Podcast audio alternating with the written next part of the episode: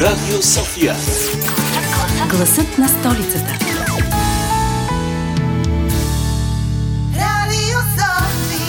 Здравейте, оператори! Здравейте, режисьори! Здравейте, дубльори! Какви дубльори? Казват се каскадьори. Хората, които изпълняват сложните физически сцени във филмите вместо главния актьор. Те вършат опасната работа, докато звездите си почиват. Но аз имах предвид хората, които правят дублаж на анимационните филми. Днес ще си говорим за кино. Слушайте ни! Звук, камера, екшън!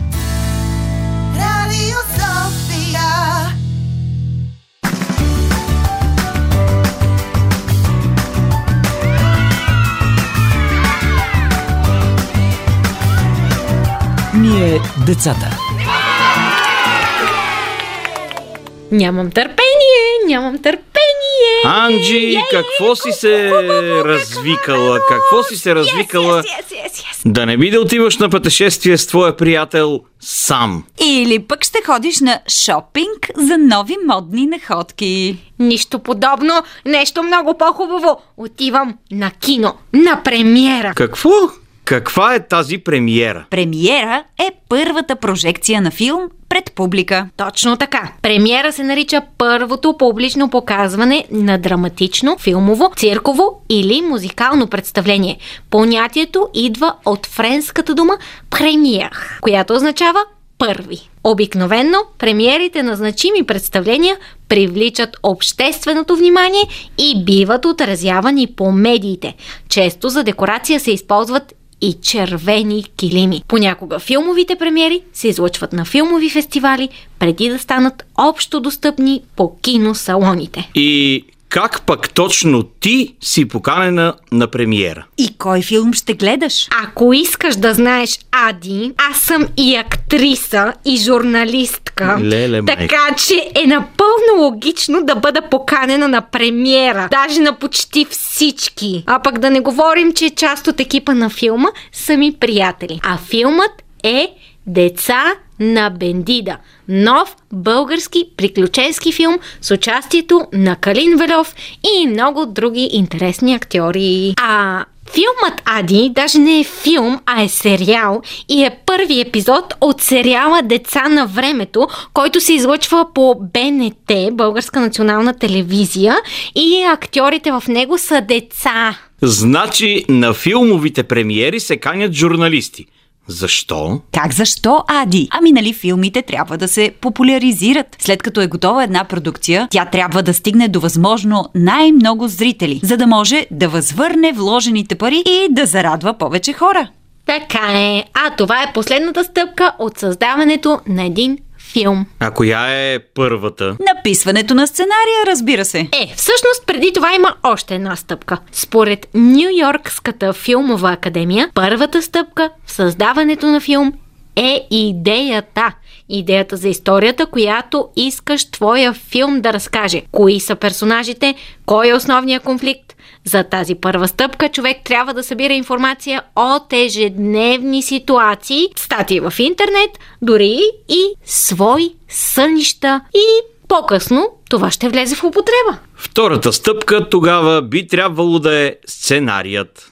На лист хартия трябва да се опише историята, обстановката, диалозите в реда, в който ще се случат в филма. Сценарият ще е опорната точка при създаването на лентата. Така е, но той може да търпи промени. Понякога по време на снимането имаме по-добра идея от първоначално написаната в сценария и можем да променяме. Също така е добре актьорите да импровизират върху написаните реплики. Разбира се, когато правят това от името на персонажа, който играят. Третата стъпка е... Изключително важна. Но за нея ще говорим по-нататък в предаването. Чувство, мисъл, действие. Днес в Ние децата си говорим за това какво е необходимо за създаването на един цял филм. По тази тема имаме вещи събеседници, актьори, актьорите от сериала Деца на времето, които вече се обучават усилено в Kids Film Academy и не са си спечелили случайно ролите. Здравейте, казваме на прекрасните млади актьори от сериала Деца на времето, който очакваме неговия втори сезон по Българската национална телевизия. Здравейте! Здравейте! Здравейте и от мен. Как сте? Как се чувствате в радиото? Ми, супер! Вие как се чувствате? И ние се чувстваме страхотно. Радваме се. Радваме се, че сте наши гости и разбира се, първият ни въпрос към вас е какви са вашите роли в сериала и как се казвате в реалния живот също така, от кое училище сте? Ами, аз се казвам Виктория Петрова, на 13 години и съм от 54-то Иван Рилски. А, моята героиня се казва Моника и в първи сезон, както зрителите знаят, тя помага на техните в пицарията през повечето лято, а във втори сезон тя ще прекарва повече време навън с приятелите си. Също така нейната група става по-голяма и а, докато къвгата между Сами и Косио продължава, тя намира спокойствие другаде и е винаги там за приятелите си. Казвам се Амира Йорданова, уча в Британика Парк Скул на 11 години. А, играя Юлия в а, сериала. В първи сезон не се бях включила, но за това съм тук във втори сезон. Аз играя две отделни героини. По едно време играя момиче от миналото на име Елиаса и разказвам за моето племе хуните. Здравейте, аз съм Ния Жекова, на 13 години съм от училище 145 Симеон Радев и моята роля в сериала е Ани. Тя е усмихната постоянно и има много идеи и се опитва да сложи усмивки на всички. Здравейте, аз съм Филип Попов и съм на 11 години от 38 основно училище Васил Приов и моята роля е Пламен и той е спокоен и е приятел с всички. Нека да кажем и за какво става въпрос в този филм на нашите приятели децата.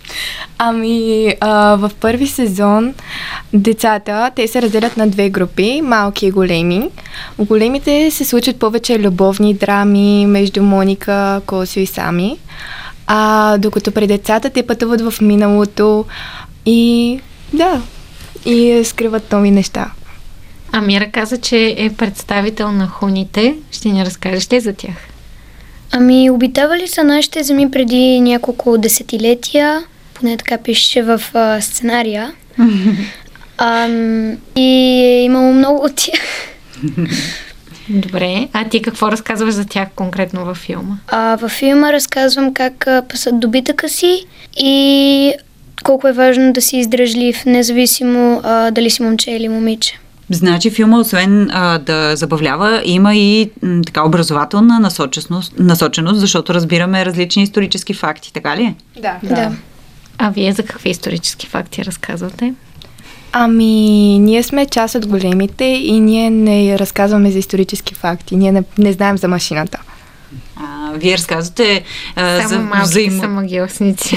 Само малките са магиосници, а пък а, вие при вас взаимоотношенията повече са на фокус между Да. хората. М, чудесно. какво най-много ви харесва на снимачната площадка? Ами, това, че всички сме сплотени и сме си много близки, винаги ни е забавно. Нямате ли такива а, обикновено а, между актьорите, ак- актрисите има съперничество, а, понякога си правят разни номера или не при вас това не съществува? Ми понякога приятелски. Имаше и любовни. О, да, имаше много любовни истории. По принцип. А, да, ама за щастие аз не участвах в тях. Момичета, вие? Какви са ви наблюденията от снимачния процес? Какво се случва на снимачната площадка? Еми, през повечето време всички сме приятели и е доста интересно. Забавно е. Да. Много е забавно. Кое е Да. най- най-трудното нещо при това, да, при това да си филмов актьор? Ами, определено ще а, в какъв климат се снима, защото а, има една сцена а, там, където разказвам за хуните. А, там по принцип трябваше да съм на кон и беше доста така, доста горещо беше този ден и към сигурно 2-3 часа трябваше да носа кожи, което не беше много приятно. А кои са любимите ви филми? Български и не само, може би. Ами, аз много харесвам Революция Хикс и Жигули. Те са хубави филми с добри актьори. Кой ти е любимия български актьор? Ами, Ненчо Балбанов и Филип Аврамов. Ами, като цяло, много ми хареса All Inclusive, обаче само в първите си сезони, защото напоследък стана безмислено. Не се слушат толкова интересни неща като преди. А бих казал, че любимият ми актьор е Ненчо Балбанов. Моя любим филм е и- 11-я клас. А, моя любим български филм е Случаят Тесла. Той пак е детски. И като цяло там любимия ми актьор е Мартин Пълнов. Ех, колко много неща са необходими, за да могат актьорите да се представят убедително. И публиката да им повярва, че те наистина са тези персонажи от филма. Ех, че е интересно да се занимаваш с кино. Не е никак лесно, но пък е забавно и много увлекателно. Това ще ни каже и нашият специален гост. Антон Порязов, който също участва в сериала Деца на времето и в още много други сериали, като под прикритие. Здравейте, здравейте на всички ваши слушатели. Благодаря много за поканата. Много се радвам да съм тук при вас в вашето прекрасно радио. Благодарим ти, че прие поканата ни да си тук. Разбира се. Разкажи ни първо за процеса на заснемане на Деца на времето. Това е един доста вълнуващ проект за мен, а, както и за целия екип, тъй като отдавна нямаше така детски сериал, който наистина децата са главните герои. А, те са едни прекрасни мълчугани. Най-малкият е на 5 години. Всъщност той се казва а, Митко в а, сериала. Аз съм бащата на Митко. Моят персонаж, персонаж се казва Хари. А, иначе а, детето се казва Александър. Изключително талантлив. Много, много готин. И всъщност ние вече имаме втори сезон. Това е втори сезон. А, първият беше по БНТ, съответно този пак ще бъде по БНТ. И живот и здраве сега на 19 февруари в а, едно от най-новите хубави големи а, кина ще имаме гала премиера Синеланд в България Мол. Така че там ще се състои а, излъчването на първи епизод от а, 8-те, които сме направили във втори сезон на Деца на времето. Така че а, изключително съм благодарен на, на Силвия Васева, на целия екип, който седи а, крюкастинг зад а, този проект, тъй като е направен наистина с много обич. И ще видят зрителите отново какви пакости предстоят на децата.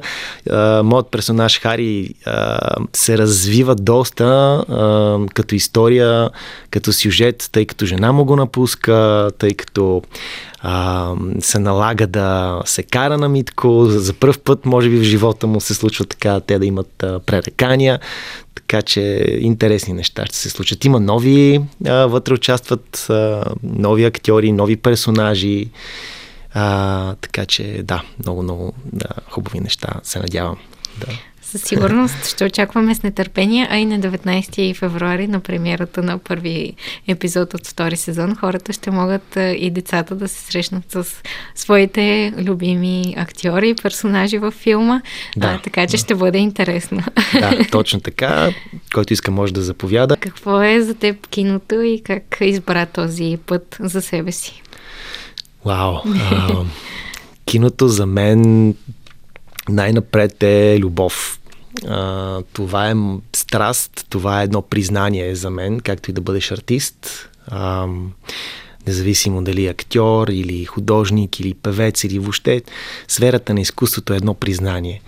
И киното всъщност ме намери в а, труден момент. То ме спаси от, а, как да кажа, от трудни ситуации и случки в моето ежедневие, когато бях по-малък. И театъра заедно с киното. А, но но всъщност в различни моменти беше. Първо театърът, след това и киното. И някакси това, това, че имах възможността да се потопя в един друг свят и някакси да се откъсна от ежедневието, много ме, много ме караше да, да искам да съм, да съм там покрай снимачната площадка, покрай това да, да разбера как се правят тези филми и как така те омагиосва всъщност това изкуство, това седмото изкуство. киното. И, и така се случи. Първите филми, между другото, които а, съм гледал в Кино Изток, имаше в квартал Изток, сега го няма, но а, тогава бяха Гладиатор на Ридли Скотт. А, един от любимите ми, просто невероятен филм. Уважаеми зрители, всеки според мен го е гледал. Ако някой не го е гледал, задължително да го гледате. а, Матрицата, първата част с Киано Ривз, който ми е един от любимите актьори а, и Jurassic Парк. Малко странна комбинация, но първият Jurassic Парк също беше за мен много интересен като ефект и въобще като цяло. Да. Много ти благодарим за този разговор. Ще те очакваме отново в студиото на Ние децата. Благодаря.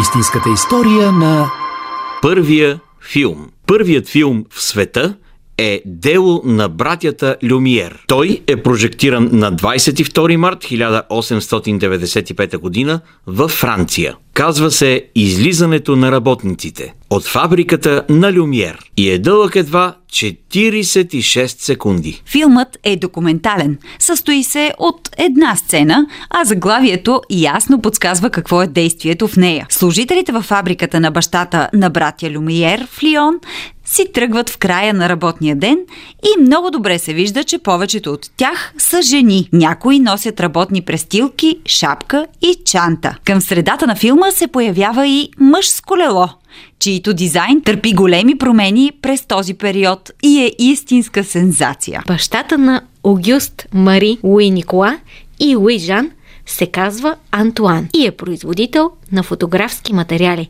От него те наследяват любовта си към снимането, но успяват да заснемат движение със своето революционно изобретение – кинематографа. Първата прожекция с платен вход братята Люмиер организират на 28 декември 1895 година в индийския салон на Гран Кафе Париж. Включените в нея филми са Напръсканият пръскач, Хранене на бебе и Излизането на работниците от фабрика Люмиер. През първия ден прожекцията е посетена от едва 33 зрители, сред които двама журналисти. Но новината за това изобретение се разнася от уста на уста и седмица по-късно билети се купуват след чакане на големи опашки. След този първи успех в Париж киносалони започват да се появяват и в други европейски градове. Първият на 25 януари 1896 година, открит в Лион, следват Лондон, Бордо,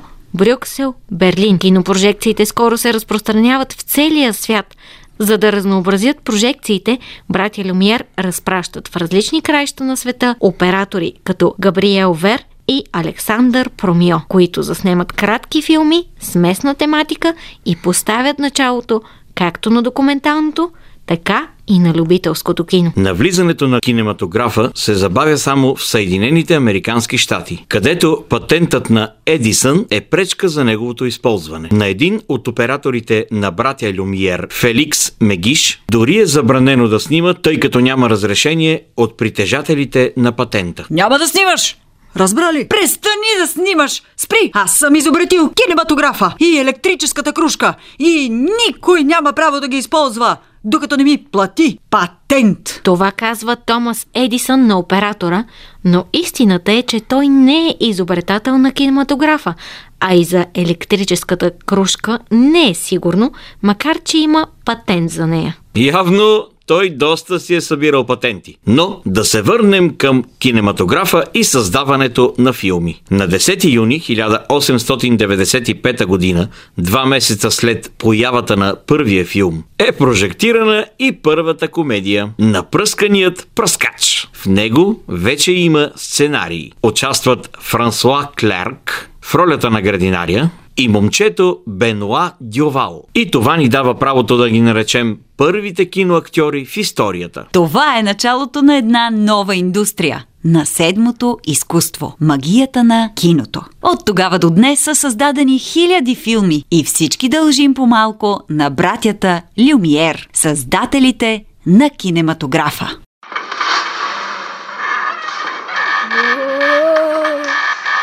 Светът на приказките. Пигмалион и Галатея. Древногръцки мит. Пигмалион живеел на остров Кипър и бил прочуд ваятел. Мраморните статуи, които ваял, красели площади и градини и всички им се възхищавали. Той презирал лекомислените жени, които се отдавали само на забавления и странял от тях. Изкусният скулптор предпочитал да живее в усамотение и да създава красота, но почитал златната богиня на любовта Афродита и не пропускал да й поднася богати дарове. Не минало много време и богинята му се е отблагодарила. Един ден Пигмалион решил да направи статуя на жена от най-нежната слонова кост. Той работел ден и нощ и влагал в работата си цялото си умение. Когато статуята била готова, скулпторът бил щастлив, защото успял да създаде съвършенната жена. Тя изглеждала като жива и била толкова изящна, толкова прелесна, че той се влюбил в нея. Пигмалион и се възхищавал и я отрупвал с всевъзможни скъпоценни дарове. Огърлици, гривни, обици, обличала в разкошни дрехи. И, разбира се, украсявал главата й с венци от най-дъхави цветя. Той нарекал статуята Галадея и често и шепнал. О, прекрасна Галатея! Ако беше жива и можеше да отговаряш на моите думи, щях да бъда най-щастливият човек на света. Но прекрасната статуя оставала няма.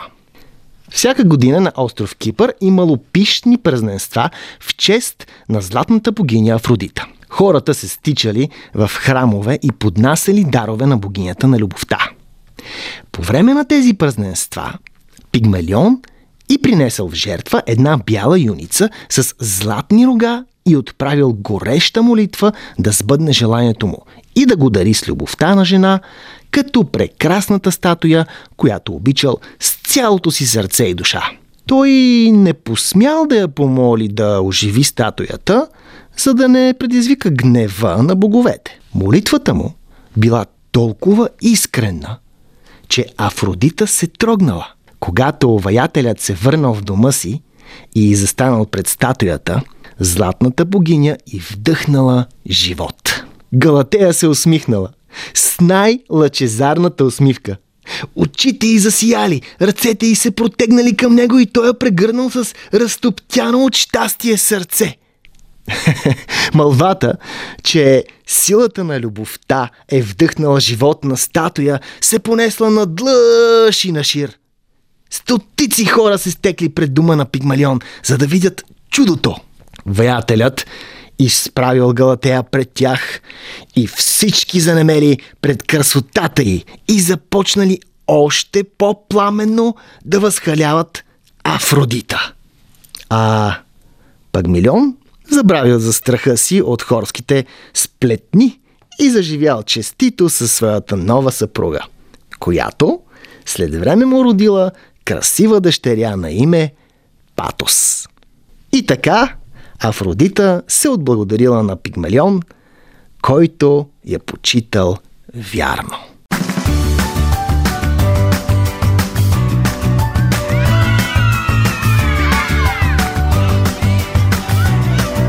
Ние децата. Е, стигнахме и до третата важна стъпка за създаването на един филм. Сторибордът. Сторибордът представлява поредица от рисунки, които са кадрите, които мислиш да заснемеш. Това е много важна стъпка, която ти помага да избереш ъгъла на камерата, големината на кадъра и други важни елементи от снимането на филм. Не е необходимо рисунките да са твърде детайлни, но трябва да дадат представа. Можеш да използваш и снимки от телефона си, направени на мястото, където ще се снима. След това пристъпваме към подбор на екип, и актьори за филма. Добре е да направиш кастинг, на който да даваш актьорски задачи, така че да прецениш дали артистите са подходящи за дадената роля. И не се чувствай длъжен да избираш приятели или пък роднини за част от екипа или за актьори. Все пак това си е твоята продукция и е добре да разчиташ на професионалисти. А петата стъпка в създаването на филм е изборът на локация или места, където ще се снима. Това е важно, за да изглежда филма правдоподобно. Пътувай с камера и заснемай местата, на които мислиш, че може да се получи добре. И не забравяй да предвидиш място за снимачния екип, за камерите и осветлението, освен за актьорите. След като си избрал локации, е време за снимки. Предвиди достатъчно време и винаги отивай на време с подготвен сценарий и сториборд, за да се справиш бързо и организирано. Прави по няколко дубли на сцените, докато не получиш желания резултат и снимай от различни ъгли. След като е заснет целият суров материал, е време за постпродукцията, така наречения монтаж. Ако си мислиш, че заснемането ти е отнело много време, помисли отново. Монтажът е най-времеемката и изморителна работа. Необходимо е да прегледаш всичко, което си заснел и да подбереш най-добрите кадри, така че да разкажеш историята на филма по вълнуващ начин. Чак след това твоя филм е готов и можеш да започнеш прожекции в киносалоните и да се надяваш публиката да го хареса. Да, чак тогава е времето за премиерата. Еха, колко много работа седи зад заснемането на един филм. Не мога да повярвам, че някой си причинява нещо подобно, само за да стъпи после на червения килим. Е, не е само за това, Мими. Правенето на филми е призвание и необходимост да изразяваш себе си, да кажеш нещо на публиката. Но си права, че правенето на кино си е и малко лудост. Даже не малко. Приятели, благодарим ви, че бяхте с нас и тази събота, когато си говорехме за киното и за стъпките как да направим нашия филм. Обичаме ви до следващия път. А до тогава, помнете. Ако може да се напише или помисли, може и да се заснеме.